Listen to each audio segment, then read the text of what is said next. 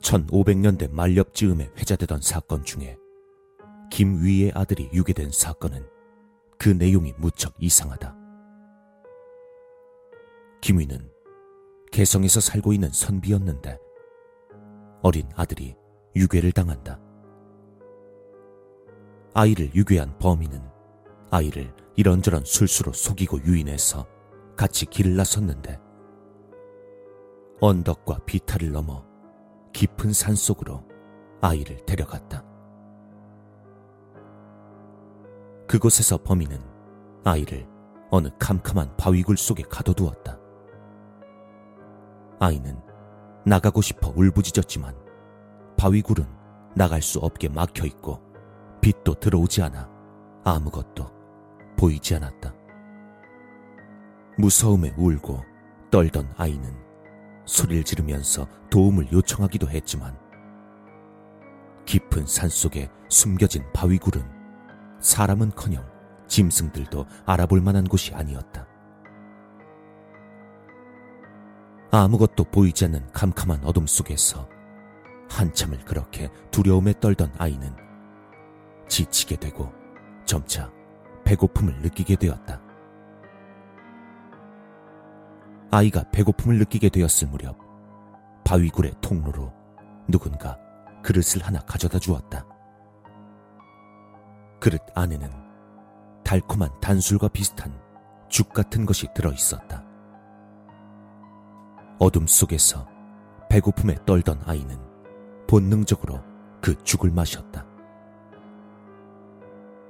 그렇게 아무것도 보이지 않는 동굴 속에서 아이의 감금 생활이 시작되었다.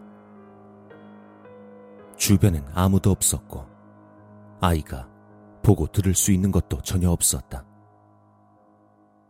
매일 아이에게는 그저 목숨을 부지할 수 있는 음식 그릇 하나가 들어왔다 나갈 뿐이었다.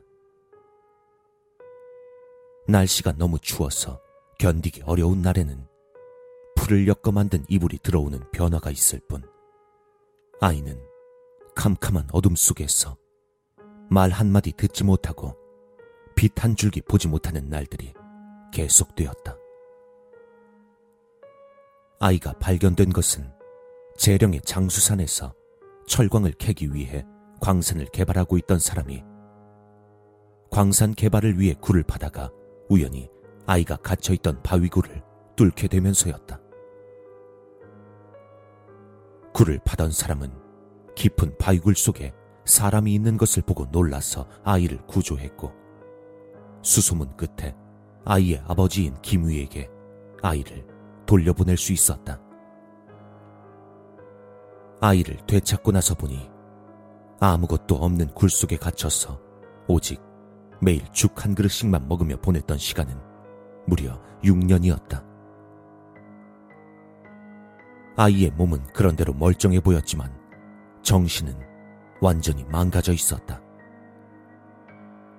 김위는 아이를 회복시키기 위해 온 힘을 다해 노력했지만 2년 후 아이는 죽어버렸다. 도대체 범인은 무엇 때문에 김위의 아들을 유괴해서 6년 동안 아무것도 보이지 않고 들리지 않는 곳에 가둬둔 것일까? 그리고 6년 동안 아무것도 모른 채 그 어떤 외부와의 접촉도 없이 살았던 아이가 생각하고 느꼈던 것은 무엇이었을까?